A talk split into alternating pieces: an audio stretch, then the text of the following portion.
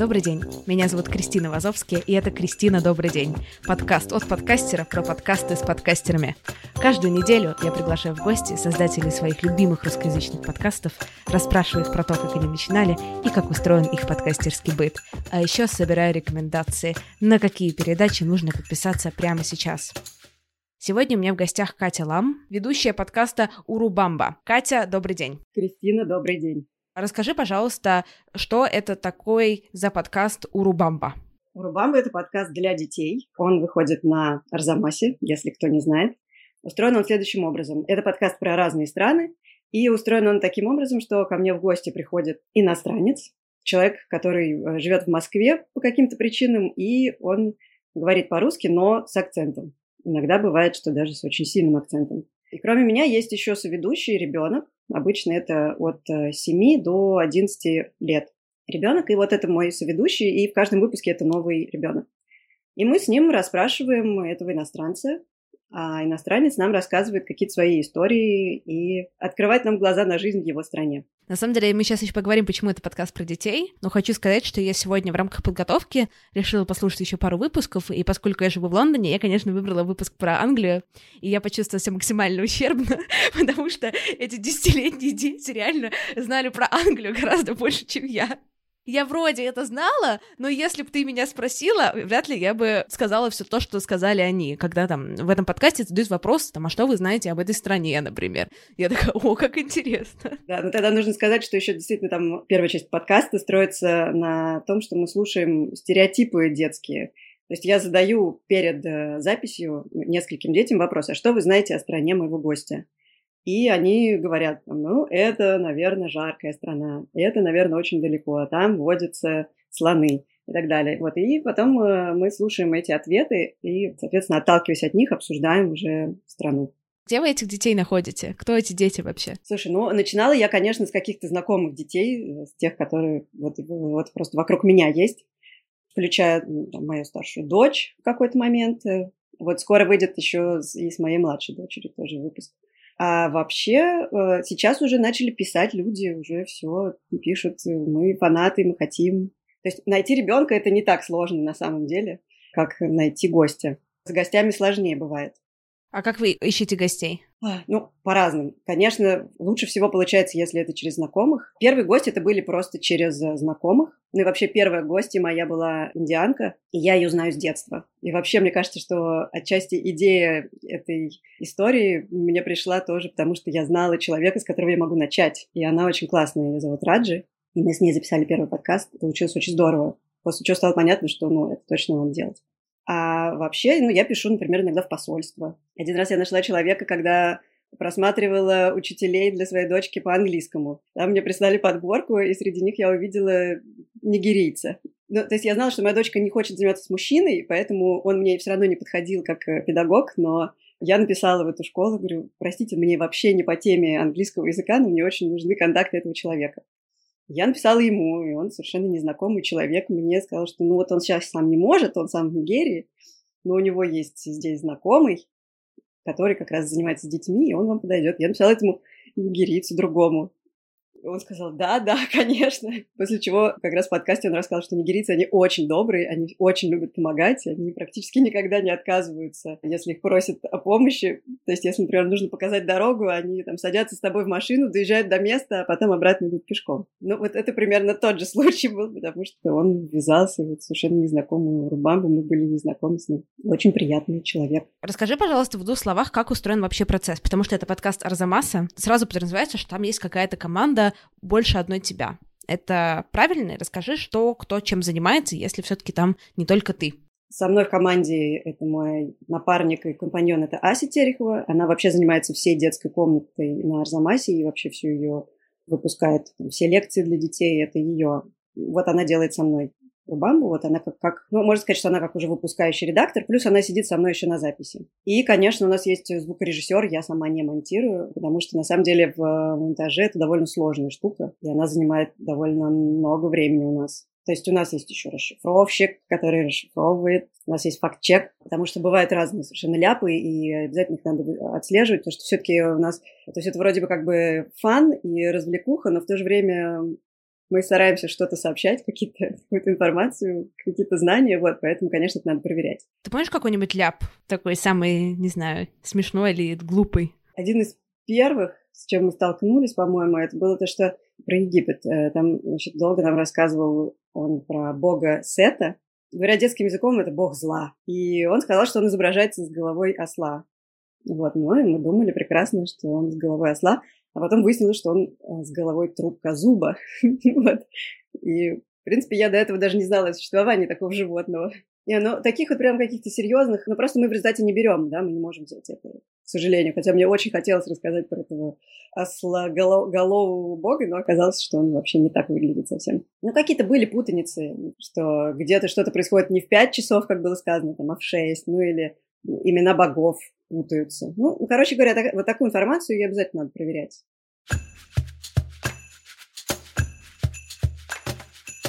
Давай еще раз э, обозначим структуру. Ты находишь гостя, ты находишь ребенка, выбираете вы какую-то страну и садитесь в студию, разговариваете, правильно? Да, мы, мы встречаемся в студии и записываем, причем записываем мы сильно дольше, естественно, чем потом э, хронометраж уже готового выпуска. То есть мы записываем не меньше полутора часов. Потому что, конечно, все равно много воды, потом пока все друг к другу приладятся и это, в принципе, такая история, в которой очень много неизвестных. То есть вот мы встречаемся, да, ребенок вроде бы обещал быть э, очень э, веселым и разговорчивым, да, потом раз он оказывается, ну, ну, он начинает стесняться или еще что-то, да, то есть это тоже всегда есть элемент неизвестности. Гость тоже преподносит сюрпризы частенько. Поэтому это действительно такое уравнение с неизвестными. Поэтому, конечно, мы записываем много, и поэтому нам приходится много монтировать потом. Плюс вы отдельно записываете комментарии нескольких детей, правильно, по разным, так сказать, вопросам выпуска? Да, но это я делаю заранее, естественно, и мы уже к записи монтируем эти ответы и просто на записи их включаем уже смонтированными. Есть ли у тебя какой-то сценарий? Пишешь ли ты, не знаю, вопросы для ребенка или для гостя, показываешь ли ты им их заранее? Ребенка я прошу самого подумать о каких-то вопросах, которые он хотел бы задать. Мы с ним не проговариваем ничего заранее.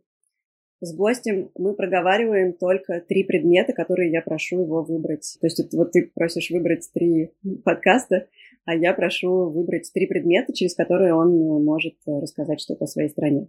Соответственно, эти вещи мы с ним обсуждаем. Более подробно мы ни о чем с ним разговариваем. Было пару случаев, когда гости просто очень сильно волновались, и тогда для них я немножечко расписывала ход разговора. Но причем там не было дословно фраз, которые нужно произносить. То есть это просто примерно порядок ну, чтобы они были спокойны, что вот мы говорим об этом, об этом и об этом, чтобы они понимали. Вот, но при этом все равно, так как это живой разговор, так как есть ребенок, и, естественно, то, то это, в общем, это не разговор по накатанной. Для себя я пишу небольшую структуру разговора, просто чтобы чего-то не забыть. Ну, например, что я хотела спросить про то или про это. Ну, то есть какая-то структура перед, перед глазами всегда есть, да. Если мы сложим опыт твоего взаимодействия для этого подкаста с ведущими детьми и с гостями, какая вот эта вот группа более стрессовая? С какой сложнее работать, с детьми или с приглашенными иностранцами? Ну, конечно, со взрослыми сложнее. Не знаю, мне, мне с детьми легко. Бывает, что дети просто, они волнуются и закрываются, да, но меня это не пугает, я не стрессую от этого. А бывает, что взрослые люди, я понимаю, что ну, не, не сразу клеится разговор, что я волнуюсь, или человек волнуется, и как все это накладывается друг на друга от этого я волнуюсь больше. То есть ребенок, наоборот, он способен здесь разрядить атмосферу. То есть я, наоборот, на него надеюсь, как э, на помощника. То есть вот это не зря называется соведущий, потому что он действительно способен как-то помочь в этой ситуации. Ну, если что-то такое вдруг трудное. А у тебя есть какие-то приемы, которые ты используешь, если у тебя с ребенком не клеится разговор, потому что там он, например, он или она очень стесняются? Вот по моему опыту уже понятно, что не надо дергать ребенка, надо просто дать ему время, и он, через какой-то момент он расслабится. Потому что сначала, ну, те дети, которые волнуются, они сначала действительно могут быть зажатыми. Вот. Но потом, когда вот мы начинаем разговаривать, там какие-то шуточки, что-то смешное, потом он в конце концов, он уже оттаивает и начинает реагировать.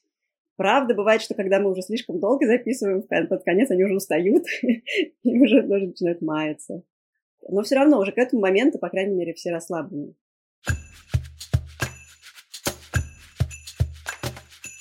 До записи ты упомянула, что ты работала в школе злословия. Ты можешь рассказать вообще, чем ты занималась до того, как пришла в Арзамасе, и как ты, короче, дошла до жизни такой? Ну, на самом деле, э, самое забавное, что в какой-то момент я поняла, что я такой совершила большой круг и вернулась к своим истокам, потому что я училась на журфаке, я училась на радиоотделении. Да, у меня диплом был по, по радио и так далее. Вот.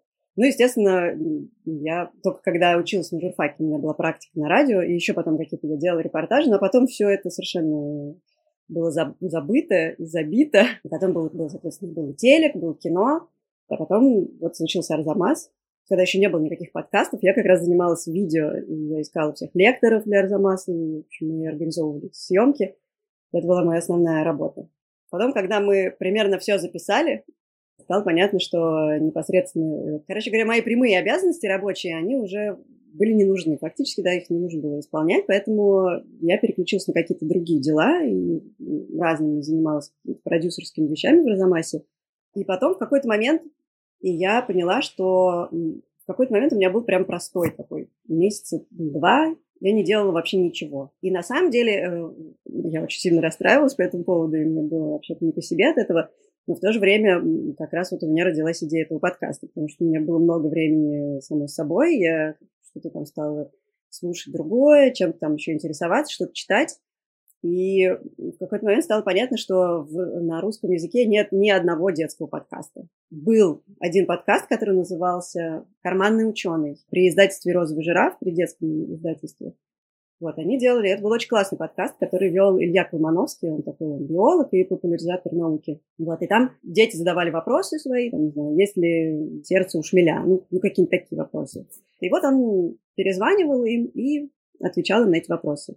Это была довольно симпатичная история, но там, не так уж много выпусков, и закончился он еще, по-моему, в 2014 году. И слушать его было не так уж удобно, потому что он был на сайте. А так как мои дети очень любят что-нибудь слушать, то есть они прям любят, ну, то есть ну, вот моя дочка старшая, она все время слушала аудиокниги бесконечно, вот, и понятно, что на английском она слушать не может, пока что, по крайней мере. Я стала думать, что, ну, а как же так? Надо что-то придумать. И вот таким образом у меня родился вот этот вот проект. Причем довольно, довольно как-то легко и быстро. Я его придумала и просто жила с ним в голове. Ходила, обдумывала его, и а потом я рассказала об этом Филиппу Дитко, нашему главному редактору. Он сказал, классно, давай попробуем. И потом мы, я рассказала об этом уже редакции, редакторам нашим, и все сказали, классно. И как раз запускалась детская комната в Розамасе, потому что не было это, да, то есть Розамас изначально это для взрослых. И поэтому Урубамба прекрасно туда встраивалась. Сможешь сказать, откуда взялось название для тех, кто не умеет пользоваться Гуглом? Урубамба — это город, река или долина э, в Перу. И Перу — это, ну, как я везде говорю, да, это самое далекое место, где я была на самом деле самое удивительное и необыкновенное. Там, конечно, совершенно другая планета и другой мир. И я долго мучилась с названием, на самом деле. Я... То есть, когда стало понятно, что уже все, вот уже мы запускаем его, я потеряла сон. И в какой-то момент муж мне сказал, что ты думаешь про Урубамбу? И я подумала, что ну, это просто идеально.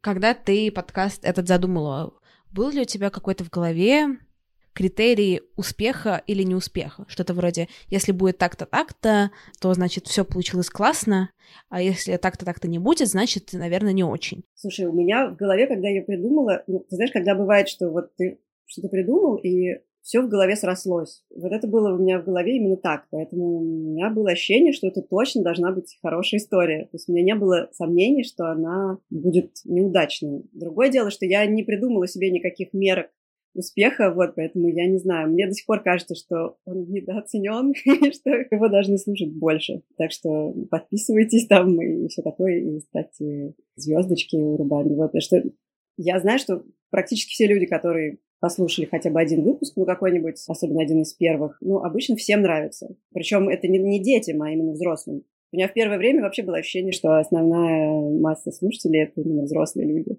Ну, потому что это просто такой фан. И действительно, там есть очень милые и смешные моменты. Ты сказала, что особенно те, кто послушали первые выпуски. Тебе как-то особенно понравились первые выпуски или почему? Во-первых, они были самые доступные. Сначала ведь Урбана выходила по подписке, но первые два выпуска были э, в открытом доступе. Поэтому больше всего отзывов было именно про них. И вообще они первые, они такие мои первые детки, самые любимые, они классные очень. Потом было тоже очень много выпусков хороших, вот, но просто они все неровные, конечно. Есть э, более удачные, есть чуть менее удачные. Но первые, они самые такие яркие. Хотя потом тоже, я говорю, вот особенно недавно вышла Польша, я тоже очень не люблю про Польшу.